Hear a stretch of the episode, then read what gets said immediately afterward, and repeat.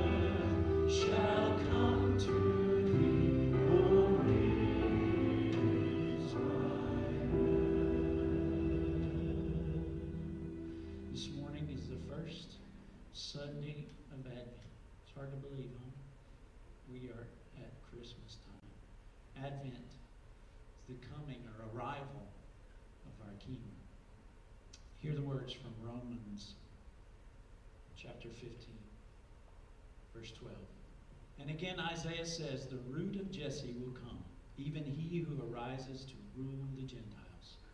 In him will the Gentiles hope. May the God of hope fill you with all joy and peace in believing, so that by the power of the Holy Spirit you may abound in hope. Amen. Amen. Today is the first Sunday of Advent, the candle of hope.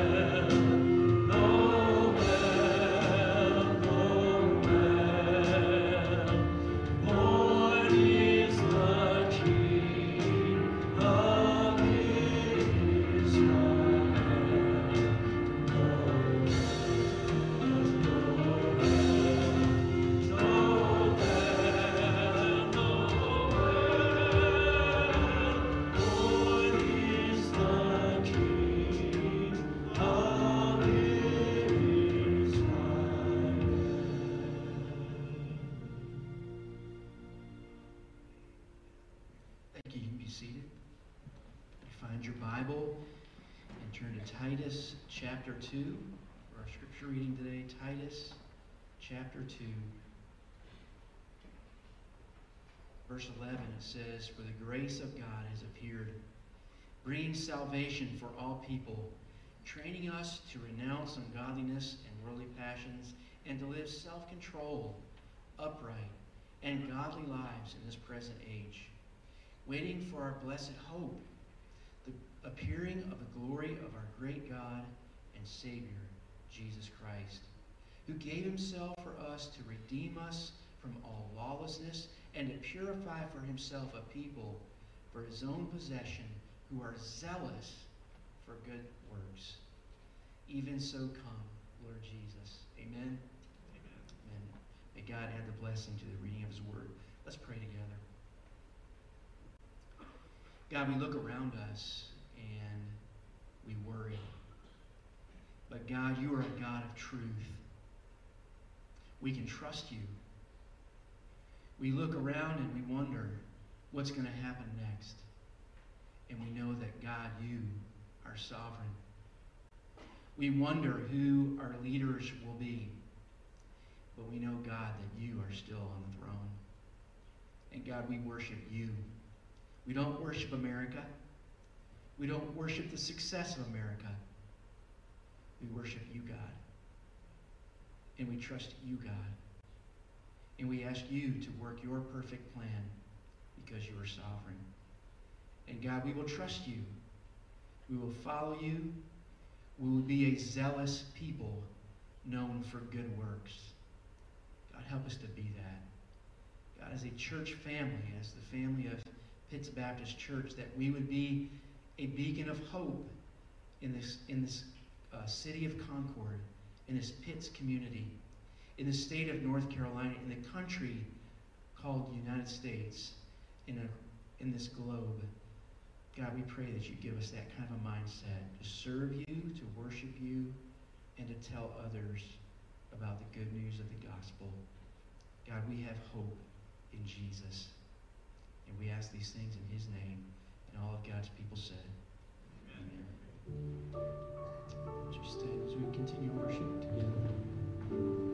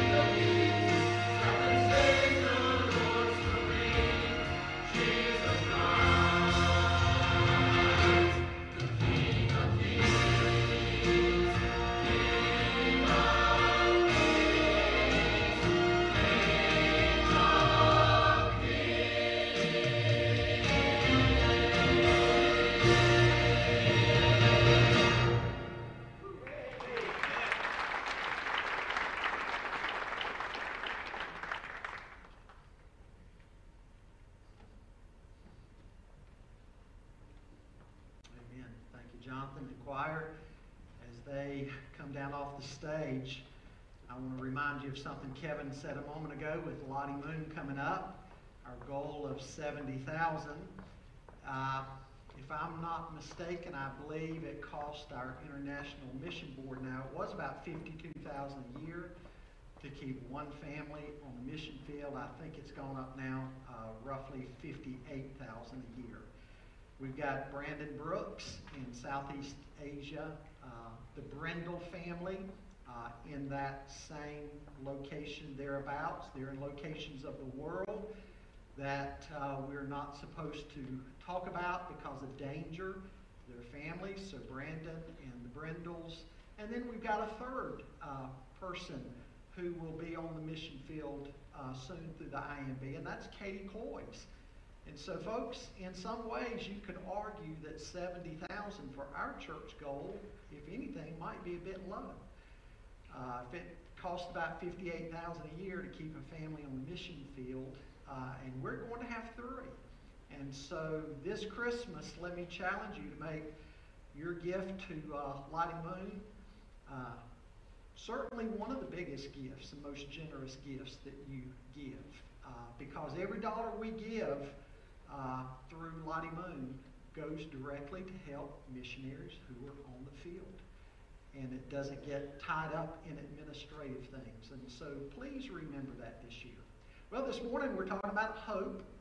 And I want us to look at the hope that was given to people eight centuries before hope arrived in the person of Jesus. Isaiah chapter 9. Let's talk this morning about God's answer for man's hopelessness. And this morning we're going to look at Christ's nativity, the Savior's nativity, his nature, and his names. I hope you have some pen and uh, a pen and some paper and especially when we get to these names and what they mean and the application for you and me today, I hope you'll write down uh, some of these uh, implications of these names. Would you stand with me for the reading of God's Word, please? One of the best known passages in the Old Testament that is used at this time of the year.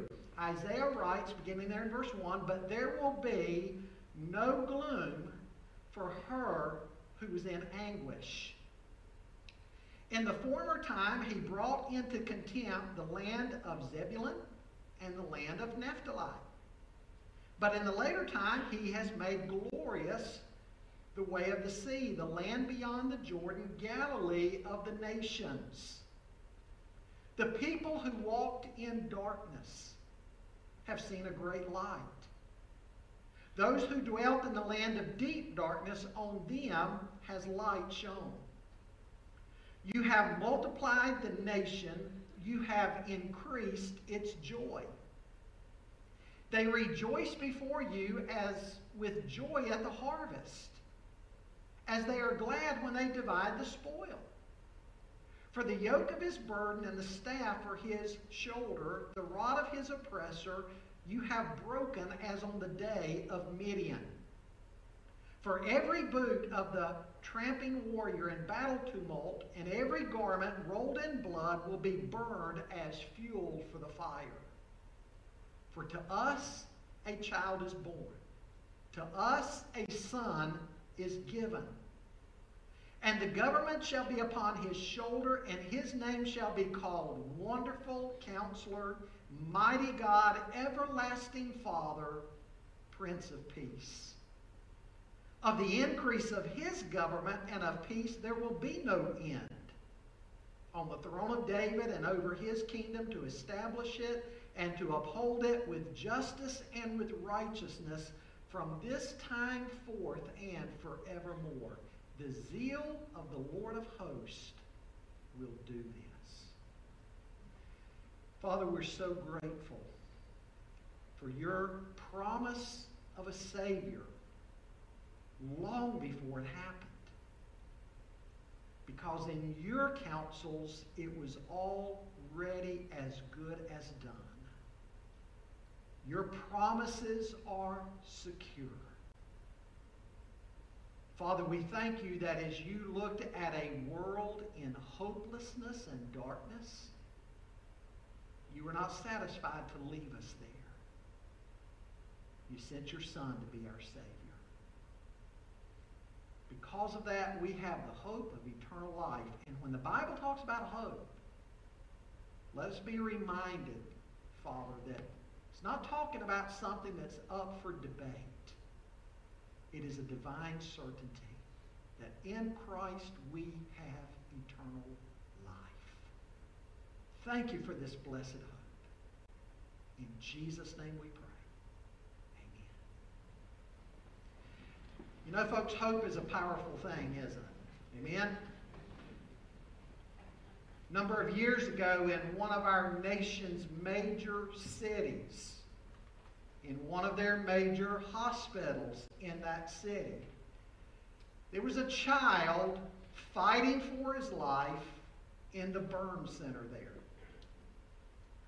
He had been the victim of a horrible house fire, and quite frankly, the doctors were not even sure for a while that he was going to make it.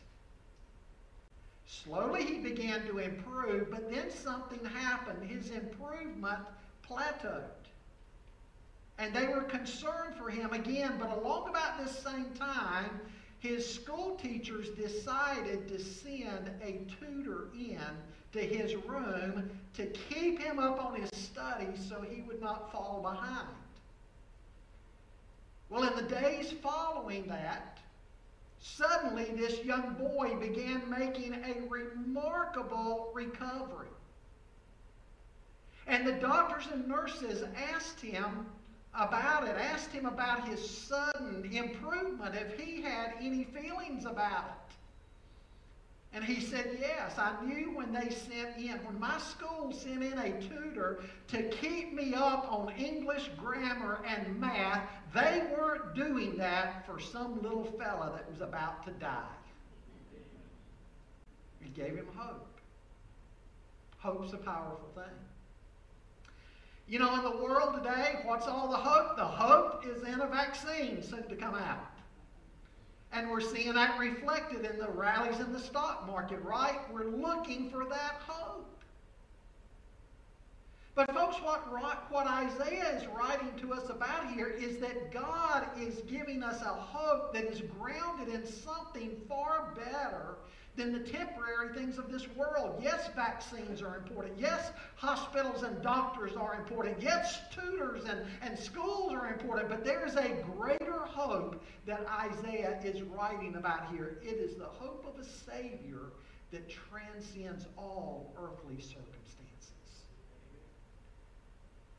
Because of the incarnation of Christ and his death and burial and resurrection and the fact that he's coming again one day for his bride, you and I sit here today as a people of hope. In fact, we should be defined by hope. That should govern much of how we conduct our lives, that we have a hope that is greater than anything in this world. And that's what Isaiah is writing about. First thing I want you to see with me this morning is the Savior's nativity. Look again at verse, verse 6. He says, for, for to us a child is born, to us a son is given. And so 740 years ahead of time, Isaiah prophesied about the birth of a child. There's a chapel at the foot of the Alps in one area of the world. And in that chapel, it's very apparent the architects knew what they were doing because inside, as they began the decorations, the interior decorations of that chapel, they had all of the prophets of the Bible and they were turning and they were facing the central figure of Jesus Christ with the understanding of what, Paul, uh, what Luke tells us in Acts chapter 10 that all of the prophets of the Old Testament were pointing to who? They were pointing to Jesus. Jesus. He's the center point of Scripture. All of Scripture points to him. And so it shouldn't be that much of a surprise that over 700 years before his incarnation, Isaiah here is writing about his birth. These were dark days for the Hebrew people. But in dark days that would continue for many centuries for them, God would give an answer. He would have answers for them temporarily, yes. Answers related to their period of time that they were going through. But all of these answers, again, pointed forward to a greater answer, an answer that would be the supreme answer, an answer that would never fail, and that answer would be a child, Jesus. He's the answer to man's hopelessness. Israel had been led by one bad leader after another since the days, really, of Jeroboam and the divided kingdom. When Jeroboam, you, you've got to understand some of the, this history if you're going to understand what Isaiah is talking about here in verse 1 about darkness and gloom over the land. These verses didn't take place in a vacuum, there's a context. When Jeroboam and the ten tribes to the north broke off from Rehoboam, Rehoboam was Solomon's son who stepped into the kingship right after Solomon. There was David, and I was first of all Saul and David and Solomon, and then Rehoboam followed in his father's footsteps. But we know what happened under Rehoboam. There became a divided kingdom. The year was about 930 BC, and, and as a result of what happened under Rehoboam and Jeroboam, the nation was split in two. It became Israel to the north, the northern kingdom, and Judah to the south, the southern kingdom. And so Israel became a divided nation. And so began the sordid tale of failure and disappointment for the nation. The northern kingdom broke off initially from Rehoboam because Rehoboam promised that he was going to tax them more heavily than they had ever been taxed under his father Solomon. And so Jeroboam led these ten tribes to break off from Rehoboam's rule. And then the northern kingdoms, these ten tribes that broke off and became Israel, they became steeped in idolatry. In fact, Jeroboam even set up calves for the people in the northern kingdom to worship. Can you imagine something like that? I mean, they'd experienced that coming out of Israel in the wilderness. And they did it again. In fact, he set up two different locations in the northern kingdom, one place to the north of the northern kingdom, one place to the south, and they could go to either one of these locations and they could worship as their gods these golden calves. Well, God got sick of their idolatry. And so he allowed Assyria, not Syria, but Assyria led by a king at the time by the name of Tiglath-Pileser. Now, parents, think about that for the name of a son. Tiglath-Pileser. He led the Assyrians. And he came into the ten tribes and he destroyed them. Now, the Assyrians were a very ruthless people. They've been referred to as the Nazis of the 8th century BC. They made, they made a national sport out of warfare. They loved warfare. They loved conquering people. And they were known for how bad they would torture and defeat their enemies and some of the ruthless things they would do against people that they had captured and defeated. Their capital was Nineveh, which would be modern day Mosul. We've got soldiers in America today who've been fighting wars and in and around Mosul. That, that was the area of ancient Assyria. And again, they were led by Tiglath-Pileser. You can understand when, when Jonah was called by God to go to the Assyrians and testify to them so that they could be saved. Now, he went with a message of judgment, but they responded to that message of judgment and they repented and God spared them. Well, you can understand how Jonah, when he got that call to go to Nineveh, he didn't want to go. Jews would have wanted to see the Assyrians defeated and wiped off the map. Again, the Assyrians were ancient terrorists. They were like the ISIS or the Al Qaeda of their day.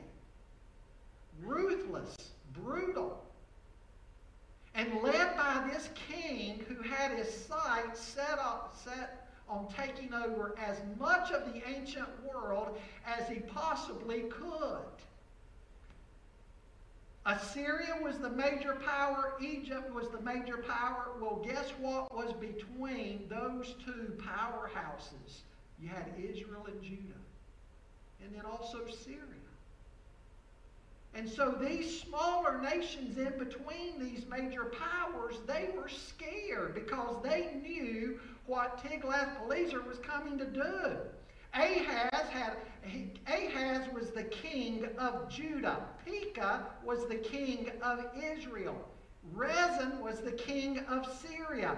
Well, Pekah and Rezin get together and they decide that with Tiglath-Pileser on the move with the Assyrian armies, they needed to do something. And so they needed to form an alliance together and get Ahaz, the king of Judah, to join in this alliance promise I'm going somewhere with this. It'll make sense to you.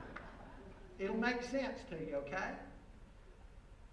Ahaz didn't want to join the alliance, and so Pekah and Rezin were going to knock him off as the king of Judah. They were going to set up a puppet king, and then there was going to be an alliance of Syria, Israel, and Judah. Hopefully, the three of them together, their thinking was they'll be able to stand against the Assyrian army. And you remember what God told Ahaz to do, the king of Judah. Instead of joining the alliance, he needed to trust God instead. Ahaz, God said, just wait. Don't trust this alliance because I'm going to deal with all of this in my time.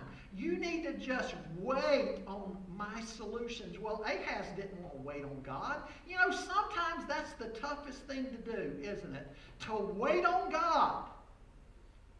Because what do we want to do? We want to come up with our own solutions to things. We get in situations where we're, we're fearful, we panic, we're immediately asking, what can I do to, to fix this? And maybe God lays something on our heart and we're like, whoa, I don't want to do that.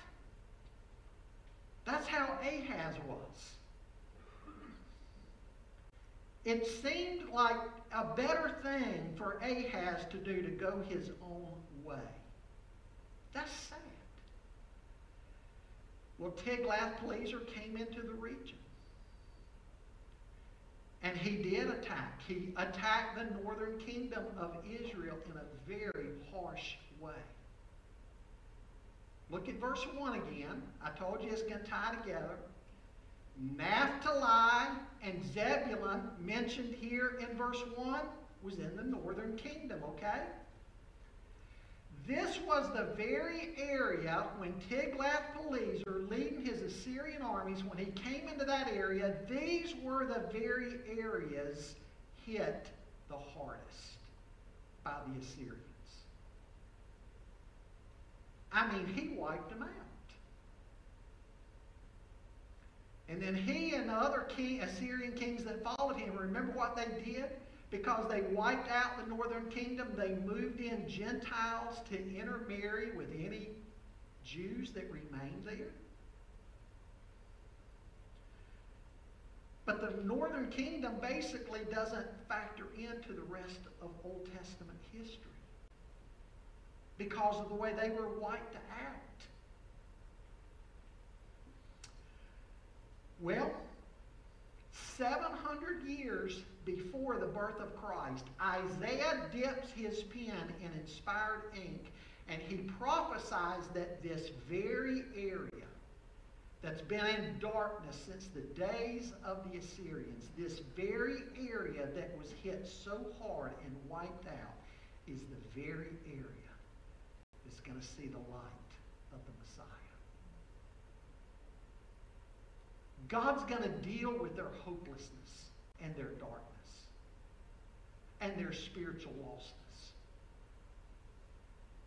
This is the very area that Jesus concentrated so much. This was up in Galilee. You read the Gospels, where was much of Jesus' public ministry? It was in Galilee, that northern region that they enjoyed so much of Jesus' earthly ministry.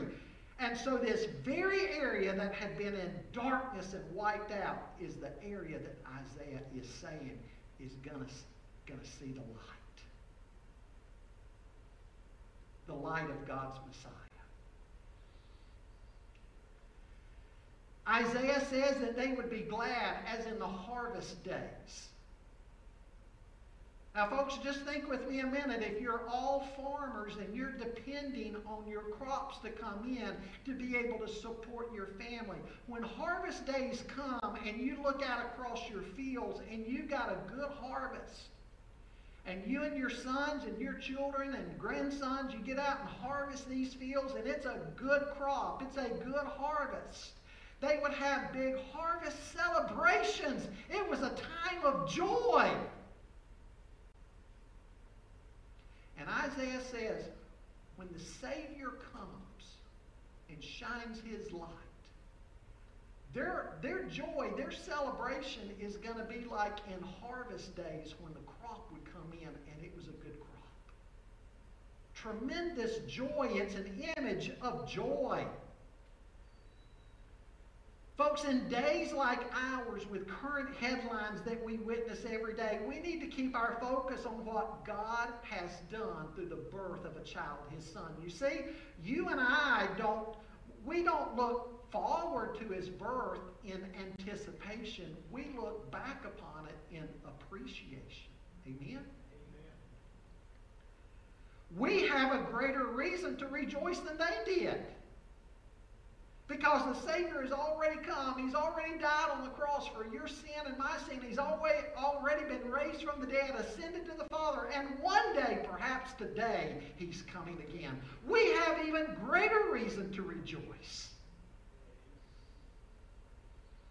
Now, not only would the child be the answer to man's hopelessness, he'd also be the answer to man's burdens. Verse 4 here in our text speaks of burdens. They had burdens on their backs. They had religious burdens on top of everything else. They had political burdens. In Moses' day, they had the burden of Egypt. In Isaiah's day, they had the burden of Assyria. In Jeremiah's day, they had the, the burden of Babylon.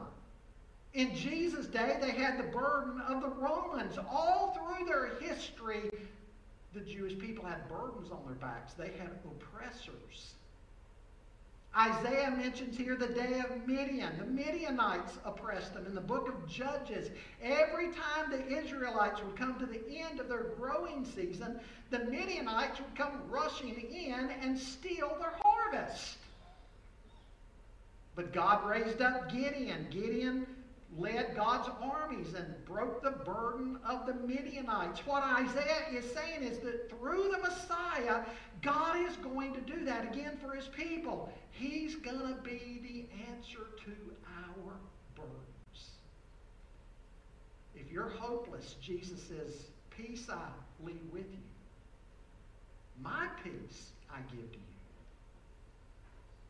If you're in darkness, Jesus says, I'm the light of the world to those heavy laden with burdens. Jesus says in, in Matthew 11, Come to me, all who are heavy laden, and, and take my burden, um, take my yoke upon you, and learn from me, for I'm gentle and humble, and I'll give you rest. The greatest burden of all, he'll break the burden of sin. Listen to what C.S. Lewis wrote in his book Miracles. Listen, this is a great quote. Listen to what he says. In the Christian story, God descends to reascend. He comes down. Down from the heights of absolute being into time and space. Down into humanity. But he goes down to come up again and bring the whole ruined world up. All who trust in him. Amen? Even now, before Jesus returns a second time and ends all the suffering and burdens that his children go through, he helps us now with our burdens. He may not deliver us from the valley, but he'll walk with you through the valley. Well, secondly, let's look at his nature, the Savior's nature. Look again at verse 6. For to us a child is born to us a son is given. There's two thoughts here. One phrase tells us that Jesus is the Son of Man. The other phrase tells us he's the Son of God. He's the Son of Man. He's the Son of God. Which one is it? He's both. What's Isaiah talking about here? He's the child who was born. In other words, this child will be fully human. God didn't send an angel. He didn't send a ghost. He didn't send a, a phantom. John Phillips, one of the great Bible teachers of our day, says that the great mystery of the manger is that God should be able to translate deity into humanity without discarding the deity or distorting the humanity. How did that happen? Isaiah 7:14 talks about that. A virgin would be found with child through the Holy Spirit. Jesus born of a virgin. That's important. He was born of a virgin to share in our humanity, but he was conceived of the Holy Spirit so as not to share in our sin nature. He's the God man, fully human, fully divine. Flesh and blood, but he's God's son. He's God's son who's born to a woman, Paul says in Galatians, born to a woman, born under the law to redeem humans who were under the law. But he's also the son who was given. In other words, he's fully divine. I want you to understand something. Jesus was born in Bethlehem, but he didn't have his beginning in Bethlehem. John in his gospel says, In the beginning was the Word, and the Word was with God, and the Word was God. What John is saying, when the beginning rolled around, you and I think of the beginning, Genesis 1 1, the beginning of creation. In the beginning was the Word. When the, when the beginning rolled around, guess what? The Word, Jesus, was already there. What John is saying is, there's never been a time that He was not. He's always existed from eternity past into eternity future. The Godhead, God the Father, God the Son, God the Holy Spirit, but God the Son included. The incarnation began there in a manger in Bethlehem, but that's not the beginning of Jesus. Jesus, the Son of God, He's always existed.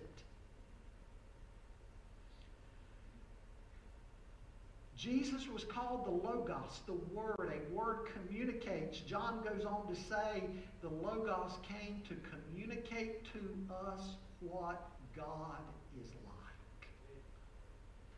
He came to redeem us in his own body, in his own flesh, to die for our sins on the cross, but also he came to show us what who God is like.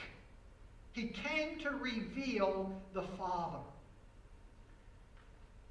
And so the distinctions in verse 6 here are very important. For to us a child is born, speaking of his humanity. To us a son is given, speaking of his deity. He's the eternal God man. Thirdly, I want you to see the Savior's name. He goes on to say there, and his name shall be called Wonderful Counselor, Mighty God, Everlasting Father, Prince of Peace. Folks, we all know names are important, don't we? Names have value. That's why parents spend so much time today agonizing over names. What do I name my, my, my baby, my son, my daughter? Names are important. I'll never forget Dr. James Dobson of Focus on the Family talking about this. He said when their daughter was born, they struggled over what, what are they going to name her because they knew how cruel children can be on playgrounds, even with names, right? So they came up with a name Danae. The kids on the playground can't do anything with, with that. But sure enough, on the playground one day, they heard their daughter being called Decay. Decay! Decay! Names are important. In the Bible, names were even more important than to us today. Remember Jacob? What did Jacob's name mean? The hill grabber, the trickster. He came out holding on to Esau's heel, and then he, he, he tricked him and got the birthright. The trickster, the heel grabber. That name described Jacob's character. But then after he wrestled with the angel of the Lord all night, he came away a new man, a changed man with a different nature. Jacob knew God, and, what, and God gave him a new name. What was that name? Israel.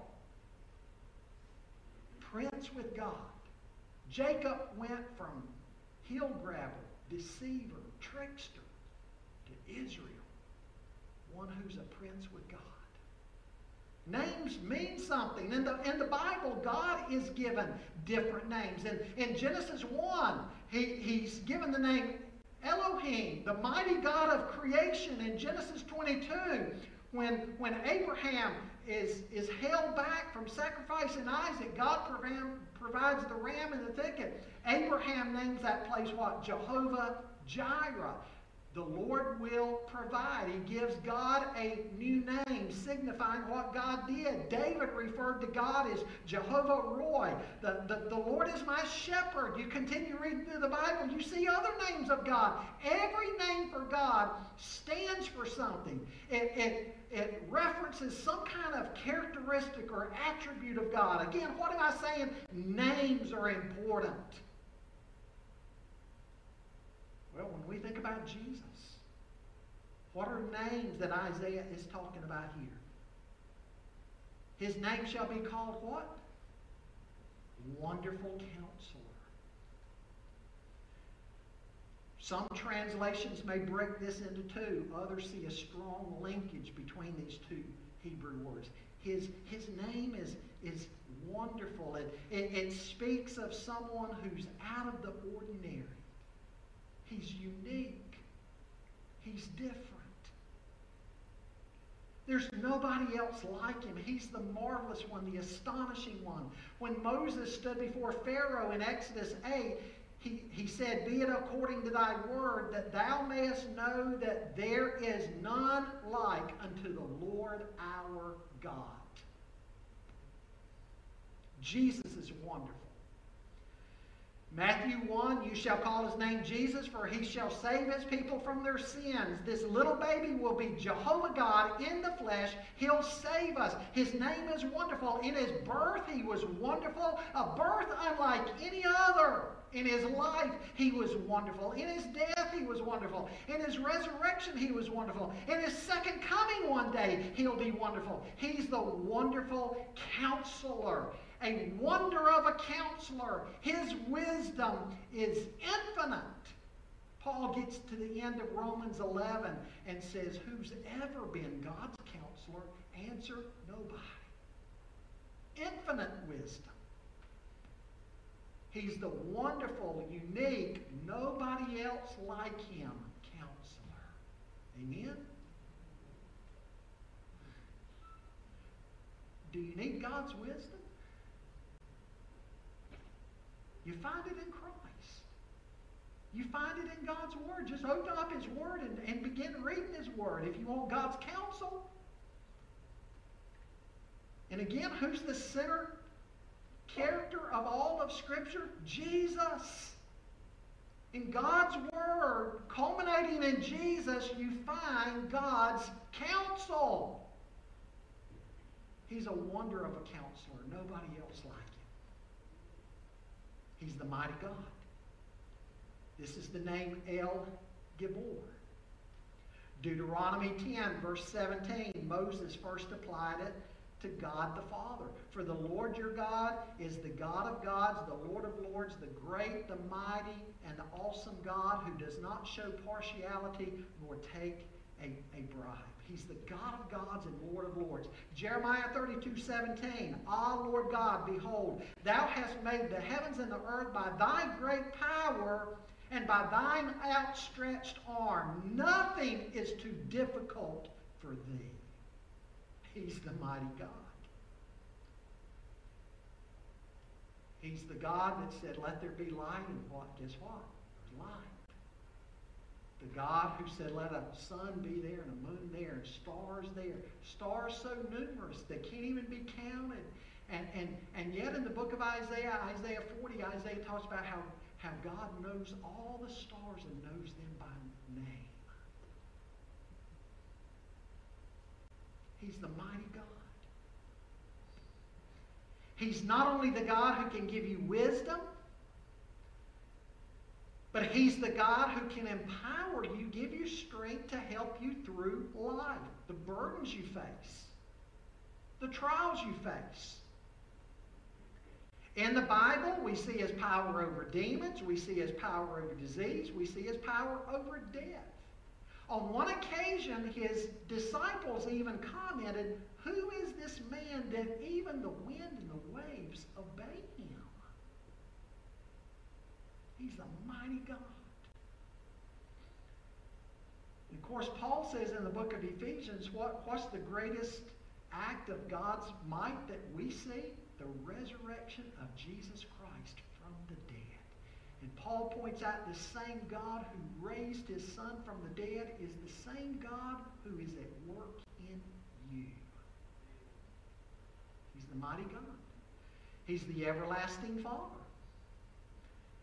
While being the mighty God, you know, you might think, mighty God, he's so unapproachable. No, he's the everlasting Father. He's, he's approachable. He's a Father. He loves and protects his children and provides for his children. How, how many this Christmas need the love of, of a Father? He's the everlasting Father. He'll never die. He'll never desert you. He's always there. Jesus said, I'll never leave you nor forsake you. Earthly fathers come and go. They die. Things happen to them. But he's the everlasting Father. Not only the mighty God who can work in you, but he's, he's approachable. He's your loving Father. He's the Prince of Peace. The Hebrew is Shar Shalom, the one who removes anything that, that disturbs peace. He's able to help you through that. Again, folks, in the Bible, the Bible never tells Christians that, that God's going to remove everything from us right now, as long as we're a part of a fallen world. The, you get a sickness or a disease, don't worry. He's going to remove it. You're, you're not going to die. You're not going to face trial. The Bible never says that.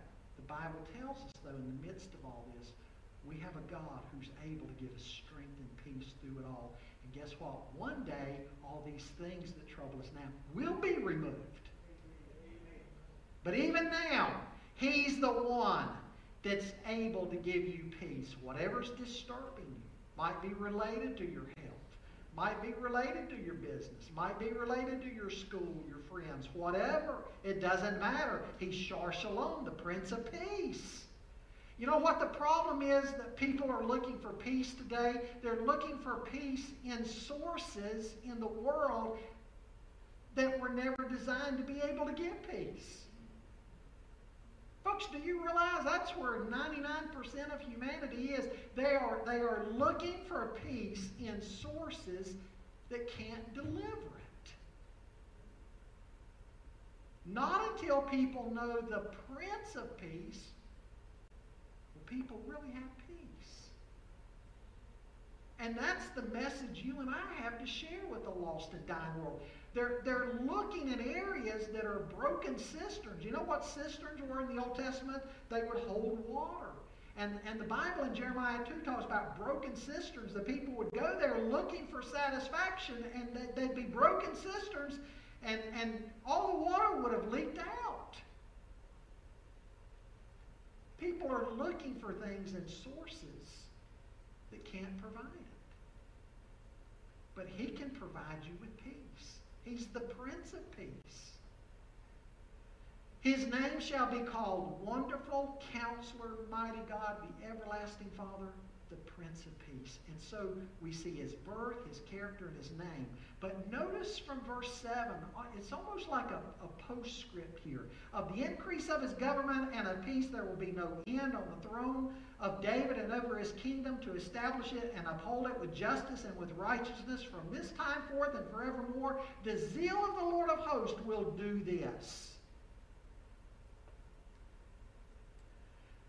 with a nativity so great, so miraculous, with a nature so unique, with a name so meaningful, surely the life of this child will be distinctive, and indeed it is. Isaiah says it is. Not only did he come to reveal, not only did he come to redeem, but he came to reign.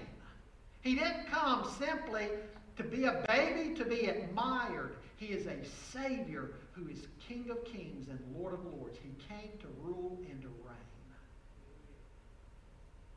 He says that the government will be upon his shoulder. You know, in recent decades, regardless of political parties, polls are, polls are at all-time lows about what the public thinks of politicians. Polls today reveal that there is virtually no confidence that we have at all in either human governments or politicians. But his government, Isaiah is saying, will be different from all others. One day he'll come riding on the clouds and establish his kingdom where justice will roll down like the mighty waters. It'll be a kingdom where faith becomes sight where wrong is made right, where darkness is turned to light. It will be a kingdom of everlasting hope. Because it'll be the kingdom of the one whose name is Wonderful Counselor, Mighty God, Everlasting Father, the Prince of Peace, the eternal God man. It'll be his kingdom. So you and I have hope even while we wait. That hope helps us as we wait. Follow what I'm saying? Number of years ago, scientists had two big tubs of water and put divided mice into two tubs. One tub, they let them, they, well, they put mice in both. One, they just let them swim around. They lasted for an hour, and they died. the mice or the rats in this tub. They'd get them out, they'd dry them off, they'd let them rest a minute, they'd put them back in. Get them out after a while, dry them off, let them rest, put them back in. And then they put them in again and left them. Now remember, the others had, had swam for an hour and died. These swam for more than 24 hours. They had no explanation for it, other than to say that even among rats, they had experienced the hope of being pulled out of the water. They had that hope. And so they kept swimming, hoping that that was going to happen again. They endured. Now, folks, if rats can endure, you and I can endure. We have a hope that we've been saved in Christ, and one of these days, all the craziness and chaos going on in the world, guess what? It's going to be defeated. Because the government's going to be on his shoulders, And it's going to be a reign without end. The reign of the God man in perfect righteousness and wisdom and strength and peace. Amen. Would you pray with me?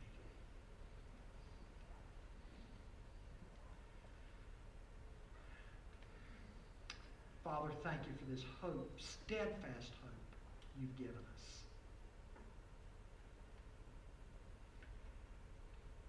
You didn't send a politician or an economist or a scientist to be our ultimate hope. You sent your Son. If there's even one here today who doesn't know him in a personal way, Lord, I pray that the power of your Holy Spirit, you'd convict them of their sin and draw them to faith in Jesus. Let them experience personally the hope that so many people in this very room have already experienced. God, may they know you and may they be known by you. May they have this hope that nothing in this world can defeat or diminish. For it's in Christ's name